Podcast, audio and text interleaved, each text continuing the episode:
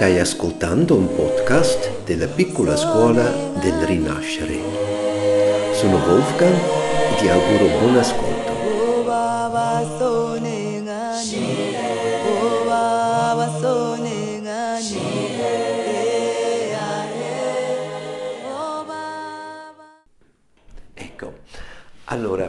Abbiamo ascoltato stamattina il nostro podcast e ieri era l'invito di cercare nel nostro cammino, nella nostra biografia, esperienze dove ho potuto lasciare andare e dove si è aperto un spazio nuovo e dove qualcosa è nato, una rinascita, una trasformazione. E mi piacerebbe di dare un po' spazio e Può darsi anche, volete testimoniare riguardando l'insegnamento di stamattina, quale dopo approfondirò, queste quattro fasi, la, la gestalt, la forma della trasformazione. Così eh, invito al cerchio della testimonianza chi vuole entrare, chi vuole rompere il ghiaccio.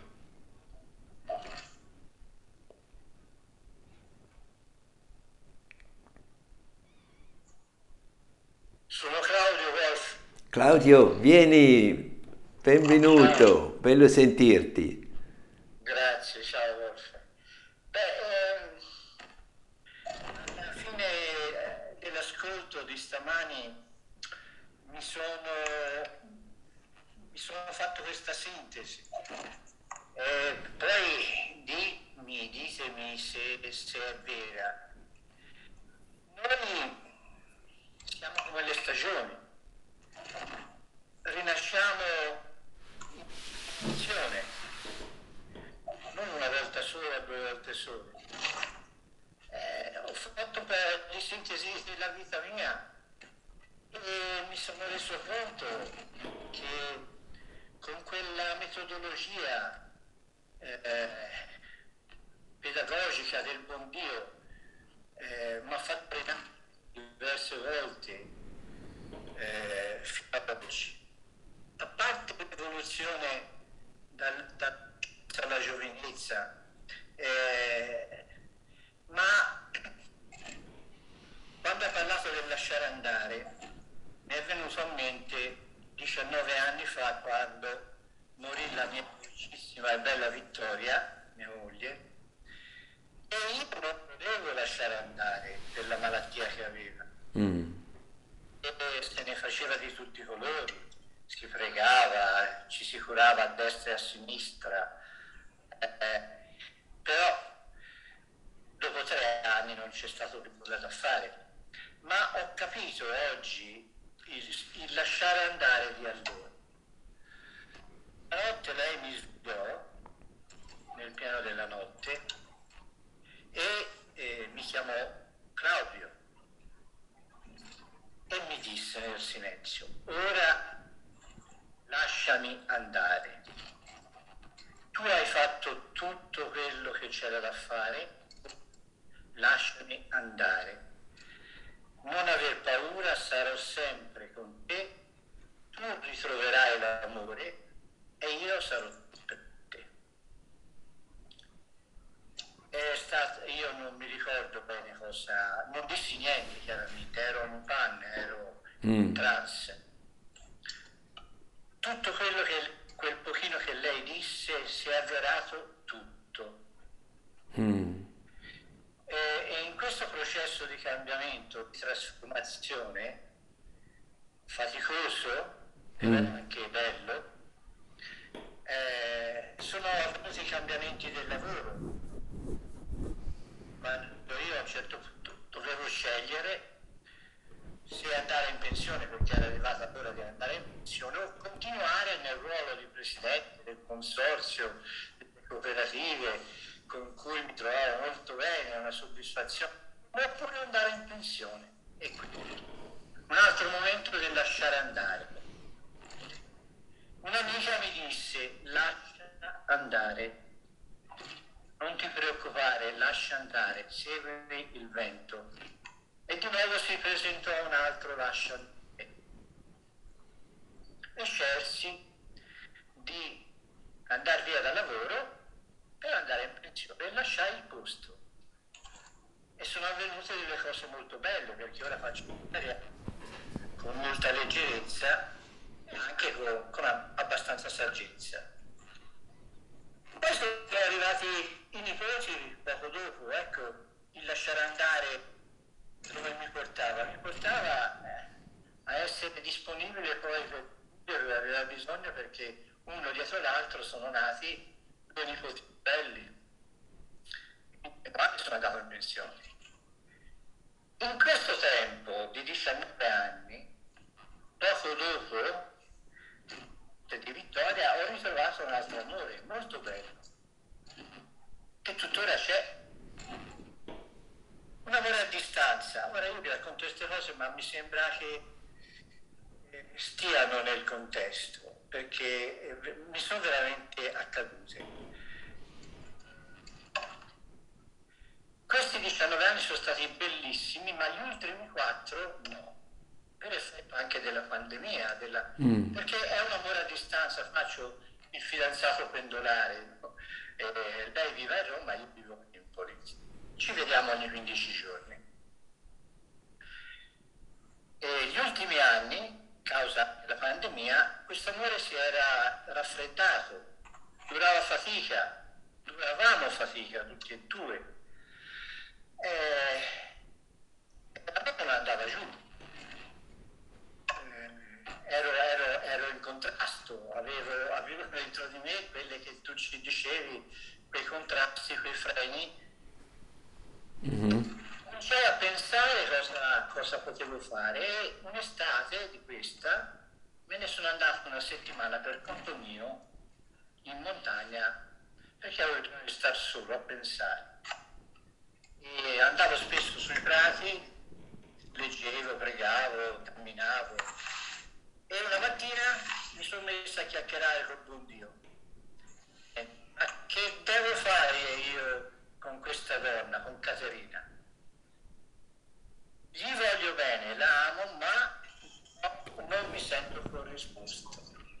E con lui ci ho discusso le mattinate con lui, col buon Dio.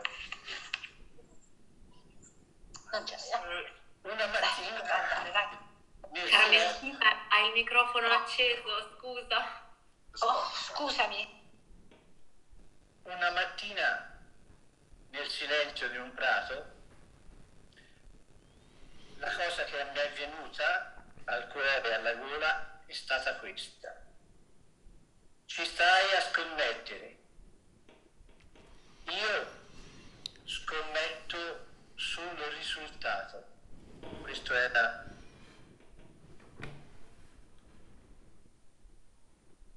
il mese tempo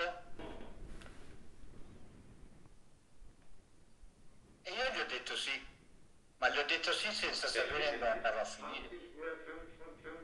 Poi è passato un anno sono passati due anni che siamo arrivati all'anno scorso, passava il tempo, la scommessa era sempre viva, però fra me e Caterina no, non vedevo grossi cambiamenti, fino a che poi ho trovato sul, sul cammino mio la storia del dialogo fra il piccolo principe e la rosa, dove il piccolo principe spiega alla rosa la differenza fra il voler bene e l'amare. E nello stesso tempo, una settimana dopo, un amico mi mandò un bellissimo scritto sul significato di lasciare andare. Mm-hmm.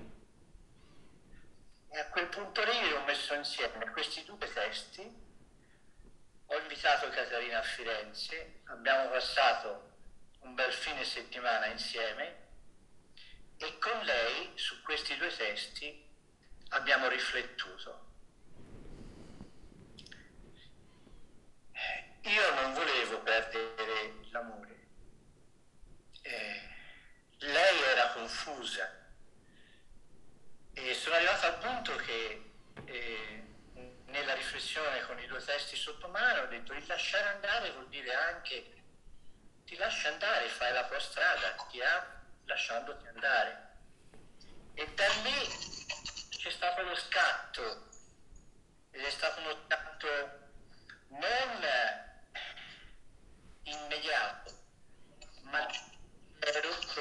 motivo che ci ha portato oggi di nuovo ad essere innamorati l'uno dell'altro. Quindi è vero tutto, Wolf, era per dirvi che è vero tutto, semplicemente è vero tutto. Eh, ferma tutto questo, quello che ha detto l'altro giorno, me lo sono scritto, la pienezza del tempo è quando è ormai maturo il tempo e quello che deve avvenire avviene. Ecco il senso anche della pazienza, d'avere un po' di pazienza anche nel buono. Certe cose devono maturare perché non, siano, non siamo solo noi a desiderare che avvengano. E questo è vero. Io vi posso dire che è vero e che è molto bello. Grazie. Grazie tantissimo Claudio. Grazie tantissimo. Grazie. Grazie, grazie. Sì. Pure Claudio. Grazie Claudio. C'è- Grazie mille. Grazie mille. Grazie. C'era Daniela che diceva che voleva raccontare la sua esperienza e se qualcuno la leggeva. Io purtroppo sono uscita fuori, non so come mi ha buttato fuori da Zoom e quindi ho perso il messaggio, ma se c'è qualcun altro che ce l'ha portata di mano sarebbe bello insomma che fosse letto. ecco. Io ce l'ho a portata di mano, sono Gabriella, ce l'ho, se Ok. volete lo leggo. Eh, Allora le leggi tu per Daniela. Grazie, grazie, leggo. grazie. E Paolo? Allora ecco il messaggio di Daniela. Qualcuno può darmi voce? Sono senza videocamera e microfono. Ciao a tutti, sono Daniela, dalla Valtrompia con amore. Innanzitutto grazie a tutti e grazie a te, Wolfgang. Sto attraversando un periodo piuttosto complicato. Mi pare di stare vivendo più fasi in contemporanea. La gioia, la bellezza e la leggerezza di aver intuito qualcosa, quello spirito che si è rivelato. Il totale caos che comporta aver combattuto con le unghie e con i denti un gran bel problema di salute.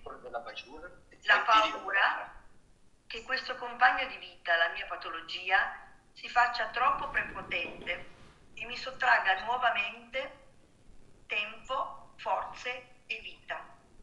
L'insicurezza del futuro e la quasi certezza che nel momento dovesse ripresentarsi sarebbe sempre più complicato arrivare ad un esito de- di remissione della malattia, perché purtroppo non potrò guarire.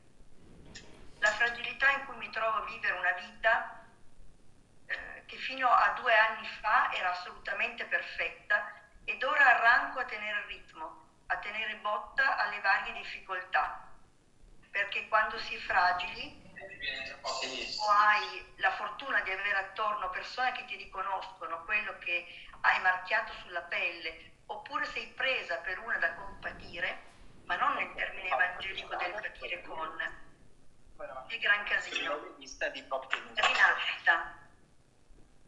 Scusate, ma devo, intanto faccio fatica. Questa piccola scuola mi sta aiutando a vedere quanta bellezza c'è dentro ed attorno ad ognuno di noi.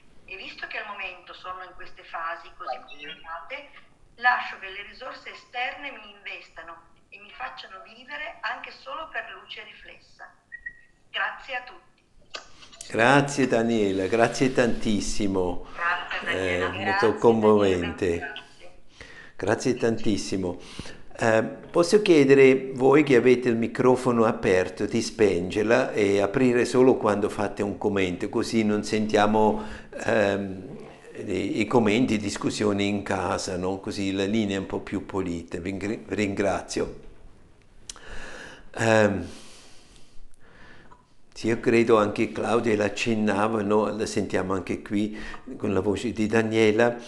Ehm, retrospettivamente possiamo scoprire molto più facile quando era quel momento giusto, quando c'era la pienezza del tempo, quando c'era Kairos, retrospettivamente la vediamo quasi meglio, no?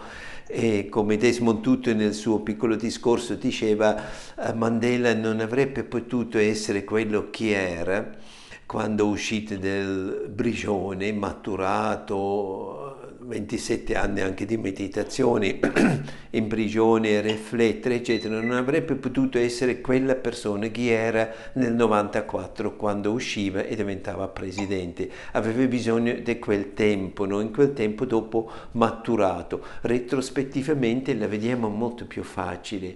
E fidarsi al Kairos, al alla pienezza, a questa maturità del tempo, no? attendere quel momento senza sapere quando è questo momento. Logicamente è più difficile, ma io penso tornare dietro, guardare verso dietro, possiamo raccogliere queste esperienze come le vostre due esperienze eh, che ci fanno coraggio e, e fiducia anche verso il divenire, verso quello che verrà. E in tempo viviamo in un abbandono fiducioso al qui e ora, di essere qui e ora e rinnovarsi, come ieri abbiamo detto, proprio l'immortale troviamo nella morte, rinnovarsi attraverso il lasciar andare, proprio consegnare, affidare. Vedete come prezioso il nostro esercizio della sera quando con questa ispirazione della morte leggera del rabbi nella sua preghiera, quando diventa così fermo e lascia andare così questo esercizio di lasciare andare la giornata, um, un po' duro dire, ma lasciarla morire la giornata e affidarsi alla notte, proprio lasciarla andare per poter rinnovarsi con il nuovo giorno che viene questo esercizio che stiamo facendo.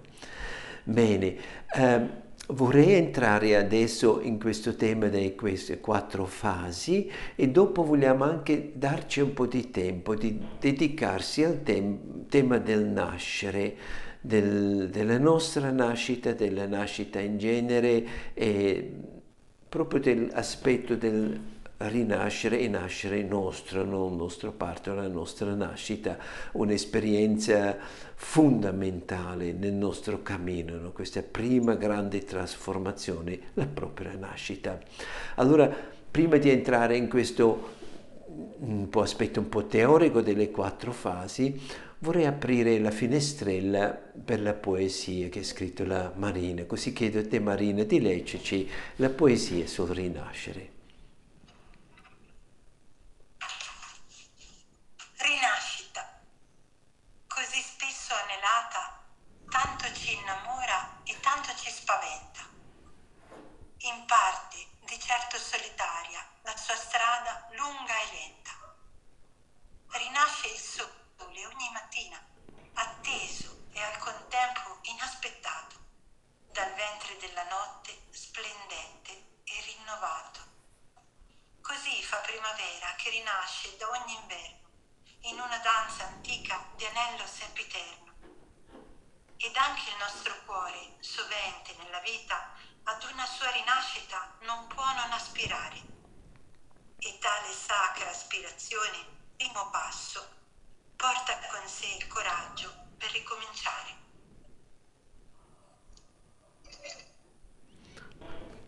Tantissimo. Stamattina accennava già questi quattro momenti, si può dire è una forma, la gestalt del processo di trasformazione da una realtà in una realtà nuova.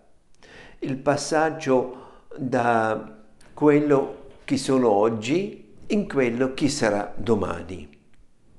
Ci sono questi passaggi che viviamo sia personalmente sia nella relazione con gli amici, eh, con la, nella coppia, nell'amore, ma anche come società. Facciamo questi passaggi, queste svolte, no? Nel modo grande nella società si parla del macro shift. Questo fenomeno anche nel piccolo possiamo ritrovare proprio anche nel, dentro di ognuno di noi. Io adesso focalizzo un po' su quello. Possiamo dire questo cambiamento, possiamo vedere in quattro momenti, sono quattro fasi, uno dalla mano all'altro. La prima abbiamo detto è lo scatto. Qualcosa succede e mi mette in pista. Sento adesso qualcosa cambierà. Sono arrivato a una svolta. Interessantemente queste sensazioni spesso abbiamo attraverso l'idea della morte di qualcosa come fosse morte un tempo, uh, morte, morte un, un'illusione che avevo. Uh, uh, posso chiedere di spengere l'audio? C'è, c'è qualche fischio che sento. Um, Gian Antonio. E Antonio? Antonio, spengi l'audio. Eh, ci arrivo, ci arrivo, calma, eh, qualche volta è anche un sogno, un sogno in quale muoie una persona, una persona cara così, diciamo la morte diventa un tema, come fosse qualcosa si andava via. Spesso nel momento dello scatto uno c'è anche la sensazione, adesso se non sto attento posso ammalarmi. Sono questi segni, no? questi piccoli segni che ci indicano siamo arrivati alla svolta e qualche volta è così chiara proprio dentro sento adesso sono arrivato a una svolta e la vita vuole qualcosa di me. Allora qualcosa succede. Può essere anche una malattia una perdita di una persona può essere un evento nella società la crisi del corona la, la guerra eccetera. Sono grandi motivi che possono essere il momento dello scatto e adesso mi metto in movimento. Le persone, da quale Patrizia racconta, sono state persone che dalla crisi con, con il problema del corona hanno trovato un stimolo forte, l'hanno vissuto come invito a scattare un processo e da questo sono partiti. Lo scatto, qualcosa succede, un'esperienza. E questo ci porta in una seconda fase, in secondo momento, quello dove imparo. Imparo nuovi strumenti, strumenti di leggere la vita, di, anche di vivere la vita o uh, di orientarmi, di vedere. Imparo, è una fase di apprendimento, imparo nuove cose. E con queste nuove competenze, con questi nuovi strumenti che ce l'ho, logicamente vedo la vita diverso, lo leggo diversamente con un'altra chiave, leggo la realtà e anche lo, lo, custodisco, coltivo la vita in maniera diversa con questi nuovi strumenti e questo porta logicamente a un cambiamento dello stile di vita, stile di pensare, stile di esprimersi, eccetera, a una trasformazione. Spesso in quel momento, e questa è la piccola fregarella lì, uno c'è l'impressione di essere arrivato. Può darsi conoscete, nel buddismo c'è un percorso, il pastore con il suo bove. È una, una parabola, una storia con varie immagini e non so se è il terzo o il quarto immagine dove il pastore, sarebbe l'allievo della scuola, nel cammino spirituale, è arrivato e ha l'idea di essere raggiunto l'illuminazione, di essere illuminato. E questa è la sua grande la sensazione che ce l'ha, ma logicamente anche il momento dove si perde con l'ego.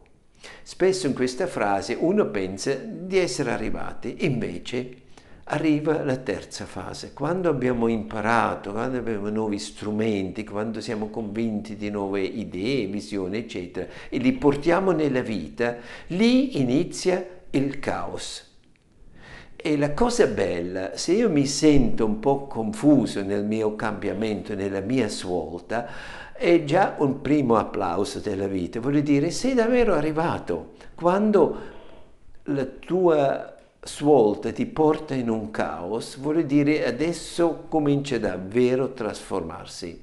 E quando entriamo nella fase del caos, cosa succede? Ci sono i voci delle forze conservatrici dentro di noi che vogliono dialogare, comunicare con i voci del lato progressivo. Il Wolfgang nuovo deve parlare con il Wolfgang di una volta. Wolfgang di una volta, assestato, sicuro di sé, eccetera, viene provocato di un Wolfgang progressista che trasforma la vita e queste due figure devono parlare. Se Wolfgang progressivo, chi corre avanti, chi trasforma la sua vita, ignora il Wolfgang di una volta, non riesce ad andare lontano, non riesce a stabilirsi. È necessario ci cerchiamo il dialogo con le forze conservatrici, conservatori dentro di noi.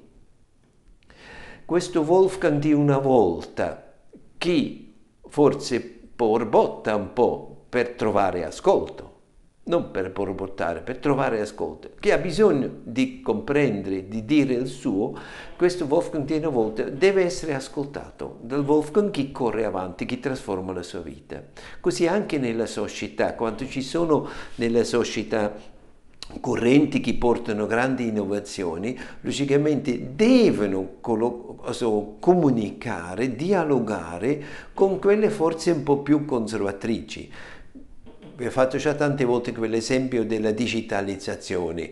È tutto un'idea adesso, un trend, tutta la vita, fino a tutti gli angoli della nostra vita deve essere digitalizzato. Credendo digitalizzare la vita tutto andrà meglio.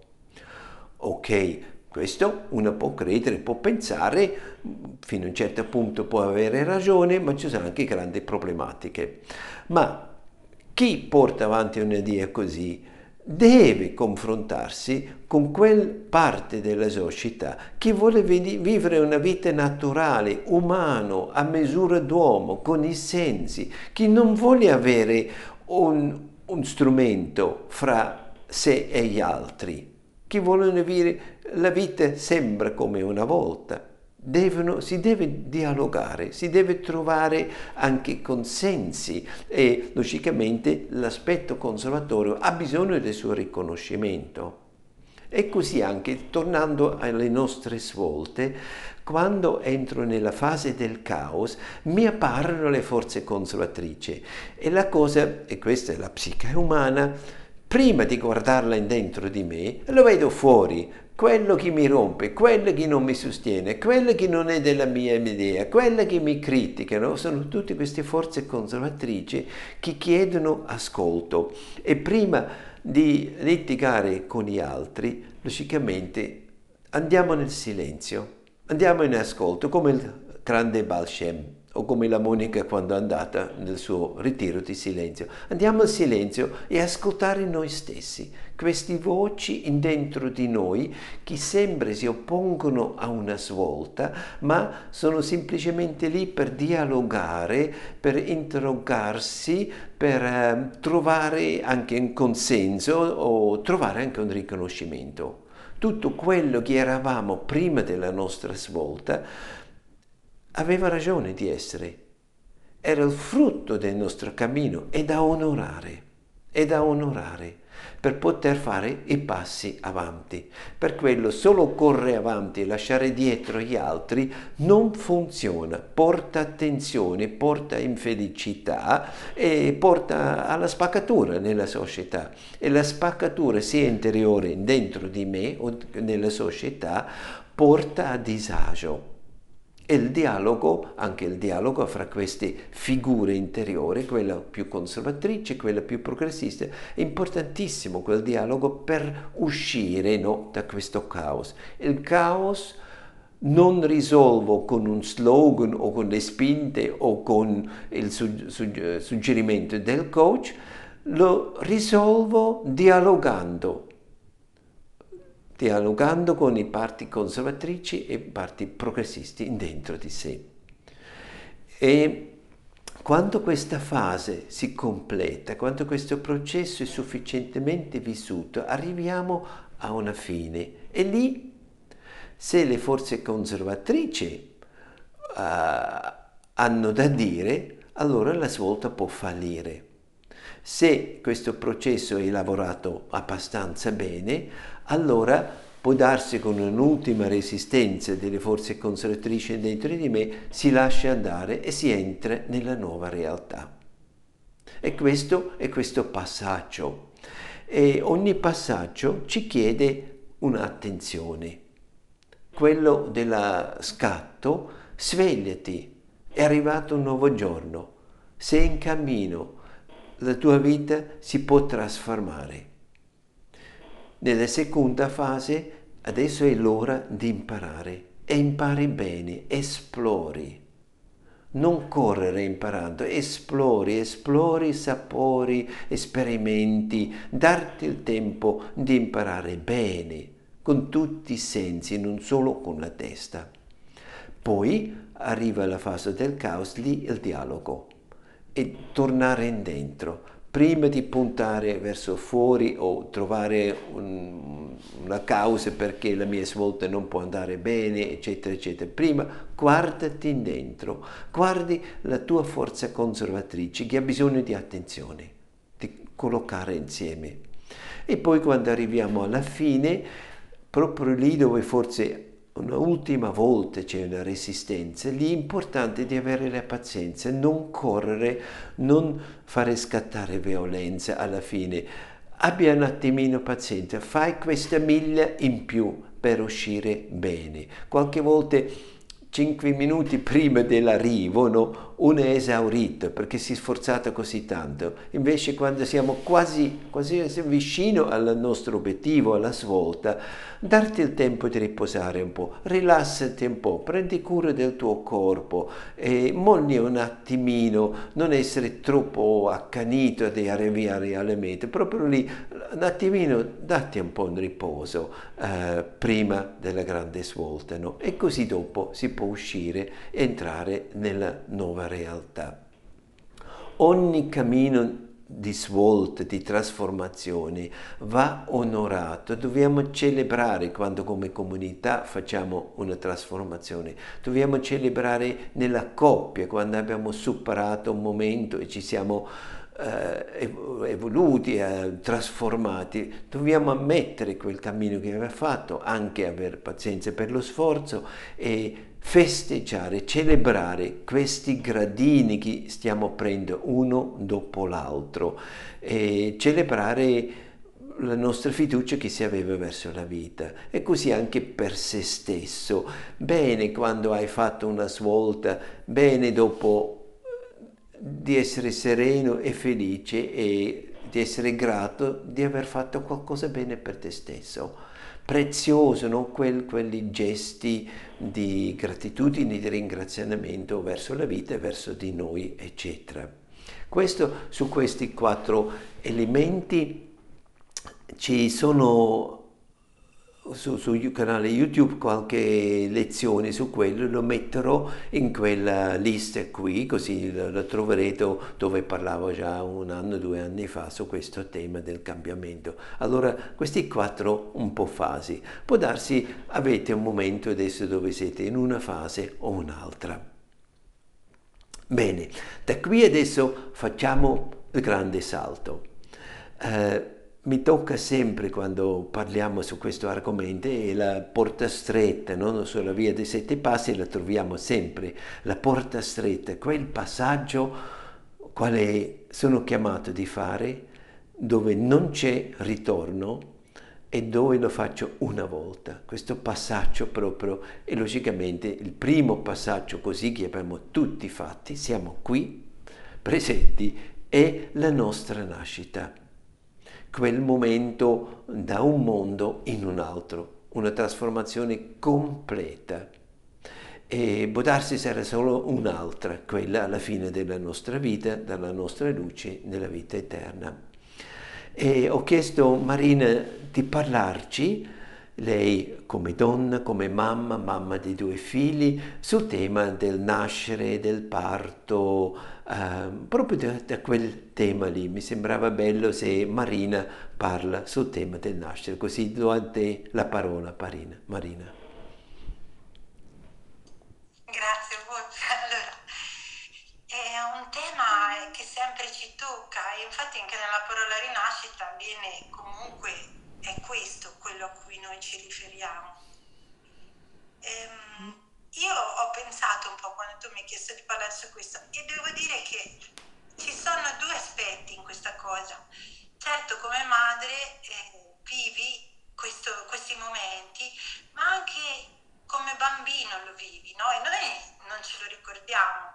Allora io delle volte ho provato anche a pensare come deve essere per questa creatura che per nove mesi sta lì in questo ambiente così anche confortevole. Adesso sappiamo ormai da anni che anche i nove mesi nella pancia eh, il bambino sente le emozioni della mamma e alcune cose, quindi magari non del tutto confortevole in questo senso perché a volte ci possono essere anche delle situazioni, delle emozioni che comunque non sono poi così armoniche come è naturale che sia. Eh, cioè è naturale che non siano perché siamo esseri umani, quindi abbiamo anche questi aspetti.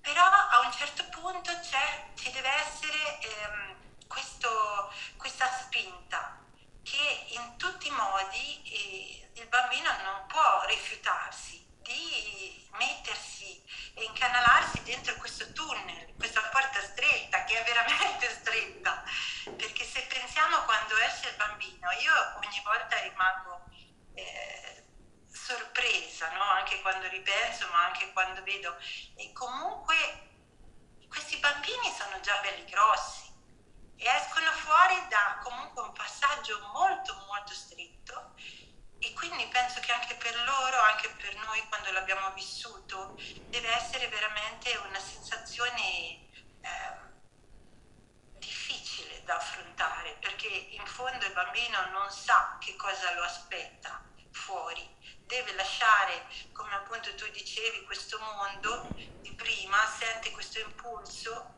e, e in qualche modo deve darsi da fare per, per seguire il flusso e, ehm, l'altro aspetto è quello della madre invece che vive, secondo me, questa esperienza poi ognuno è unico, ripetibile, quindi eh, non è che si possa fare un discorso troppo generico.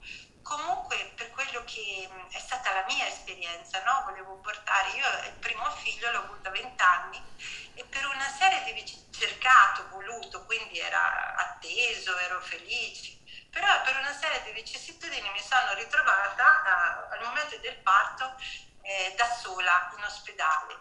Quindi, però ero sicura, mi sentivo tranquilla, insomma così. Ma quando poi i dolori hanno cominciato ad essere molto molto forti, in realtà ho avuto un momento di panico, di paura, perché mi sembrava che non sarei sopravvissuta. E allora lì ho preso in mano questa paura e mi sono detta, Marina, ma hanno partorito le donne da migliaia di anni, ce la puoi fare anche tu e quindi avanti. E così è stato. E questo mi ha riportato un po' a Wolfgang, a quello che tu dicevi ieri, no? La, la nostro sforzo nelle cose, cioè il nostro mettercela tutta, ma anche una parte dove noi ci affidiamo, dove eh, c'è qualcosa che è più grande di noi, che collabora, perché tutta questa forza a volte se dovesse essere solo della nostra personalità, solo del, del nostro piccolo io, probabilmente non sarebbe neanche abbastanza per certe mm-hmm. situazioni di vita. Poi ho pensato che c'è questa analogia tra mm, il bambino che nasce, eh, che è come un po' diceva anche Angela nella, nel suo racconto, nel suo scritto della farfalla,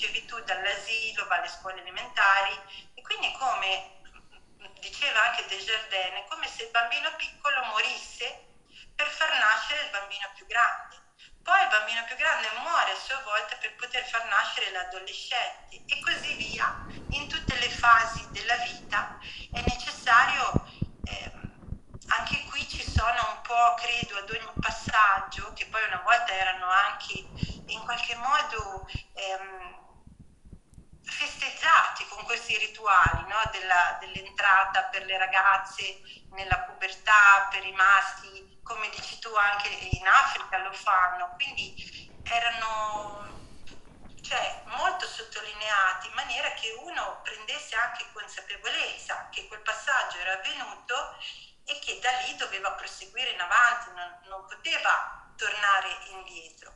E questo è un po' l'iter naturale spontaneo, mentre credo che mh, per quanto riguarda il cammino nostro dell'animo come esseri umani, questa spontaneità ehm, trova appunto delle forze contrarie, quelle di cui tu parlavi. E credo che anche quello che abbiamo letto di Krishnamurti eh, sottolinea lui sempre questi, questi aspetti, no? Queste, questi lati, lati, dentro di noi che potremmo chiamarli d'ombra, eh, queste forze che sono presenti in ciascuno di noi e che remano contro queste rinascite, questa, questa evoluzione personale.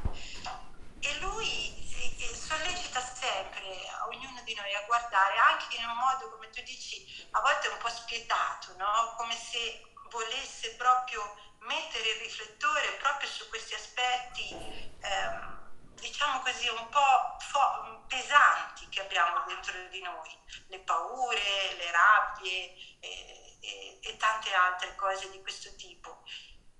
E, ehm, e quando tu, Wolfgang, spesso dici eh, le cose per poterle lasciare andare, noi dobbiamo prima tenerle veramente in mano. Ti ricordi? Questo sì, sì, mi sì, ha sì. sempre molto colpito questa cosa che dici, perché è come se mi sembra che Krishnamurti ci voglia indicare a modo suo una via per tenerle in mano questi aspetti che noi vogliamo lasciare andare. E, e lui dice spesso, no? Guardate bene dentro di voi senza eh, condannare ma senza neanche giustificare. Perché se io mi condanno quando vedo in me questi aspetti, ehm, vado diciamo in un senso di colpa che mi fa ristagnare e magari mi tiene incatenata lì con una sensazione di inadeguatezza, di non essere abbastanza qualcosa. Mentre se mi giustifico rischio di fare appunto una proiezione verso l'esterno e quindi di dare la colpa sempre all'altro o alla situazione ed entrambe queste, queste dinamiche sono quelle che poi ci impediscono di evolverci, di andare avanti.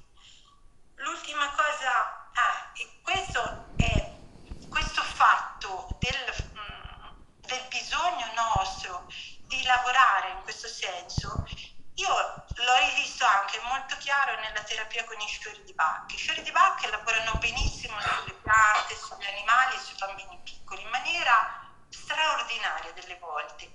E quindi in questi, in questi ambiti non c'è nessun bisogno di spiegare niente né alla pianta chiaramente né all'animale né tantomeno al bambino mentre invece quando si tratta di fare questo, eh, questa cura, questa evoluzione con i ragazzi o con gli adulti è necessario che la persona prima di tutto senta l'esigenza e chieda di fare questa cosa e in più che nel cammino, nel dialogo, sia la persona stessa che riconosce in sé quelli che sono proprio quegli aspetti che, sui quali vorrebbe lavorare, quindi che ne prenda veramente consapevolezza. E questo insomma mi, mi ha confermato in tutti questi anni questa necessità di essere molto chiari, molto sinceri con noi stessi. L'ultima cosa che volevo dire sulla rinascita è la rinascita, mh, mm, ci pensavo proprio anche stamattina, no? il non dare per scontato, non cedere all'abitudine della bellezza delle piccole cose che facciamo, magari anche solo un, un buon caffè la mattina o il fatto di aprire l'acqua, lavarci il viso, guardare fuori dalla finestra e, e vedere magari anche sempre lo stesso paesaggio e, e la mente che lavora anche proprio della situazione generale, se riusciamo a, a, staccare un po' questa radio o abbassarla un po', ecco che lì ogni cosa diventa di nuovo preziosa. E, e in queste piccole riscoperte c'è una grande rinascita. E mi sembra anche questo importante da dire. Grazie. Grazie tantissimo Marina, grazie mille. E, grazie tanto e mi fa ricordare uh, un, un'espressione di una filosofa, si chiama Christina Cater, una filosofa che si discute un po' su quel tema di, di, voler diventare una persona migliore, un po' più buona, no? eh, con l'idea vogliamo maturare verso qualcosa in più eh, e prende quel tema e lei provocatoriamente in una delle lezioni dice smettere di voler essere una persona buona per migliorare la propria personalità. È provocativa, ma cosa dice in quel percorso? È un po' quello che Krishnamurti ci fa comprendere, no?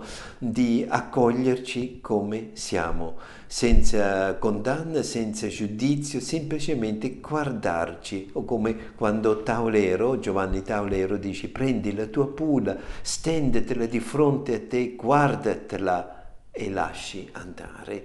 E guardatela non nel senso, guarda che troiaio hai fatto oggi, assolutamente no, semplicemente di dire sì, queste sono le mie ombre, questa è la mia pura e la guardo e lo lascio andare attraverso la consapevolezza, semplicemente affidarla a un spazio più grande eh, si matura essere contro qualcosa di me eh, non ci aiuta di, di, di maturare, no? di rinascere, si fa semplicemente l'opposto che alla fine è la solita cosa. Allora cosa dice Cristina Achter? Achter dice, e poi fa il racconto della sua esperienza, no? eh, quante volte aveva l'idea faccio così, faccio così, si è fatto un bel programmino di vita per migliorare certe cose, per esempio fare un po' più sport o mangiare un po' meno, così.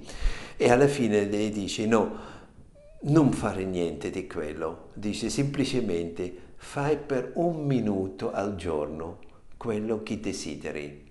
Fai, farla solo per un minuto, non fare chissà programmi, ma quel minuto farla. Se vuoi muoverti più, per un minuto fai esercizi. E questo suo consiglio eh, sembra quasi paradosso, ma ha un, un immenso effetto. E perché?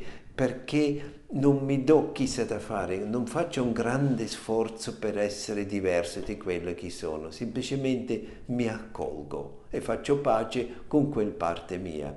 E così tenerla in pace posso anche superare no? e crescere. Così fai un minuto al giorno. Bene, noi vogliamo fare tutti i giorni adesso un piccolo esercizio, un momento di consapevolezza per lasciare andare ehm, affidarla alla sua vita. E come abbiamo fatto nelle prime due serate, vogliamo fare anche oggi per nutrire il nostro piccolo passaggio, questo rito alla notte. A cuore nel silenzio abbiamo un'ora a questo tempo, adesso può darsi anche meno, ognuno per sé. Uh, prima di andare a dormire, quando ti sei messo pronto per andare a letto, abbracciati, ringraziati per la giornata, onori con parole grati e gentili la tua giornata. Guardi quello che era e poi lasciamola morire questa giornata, lasciamola proprio andare.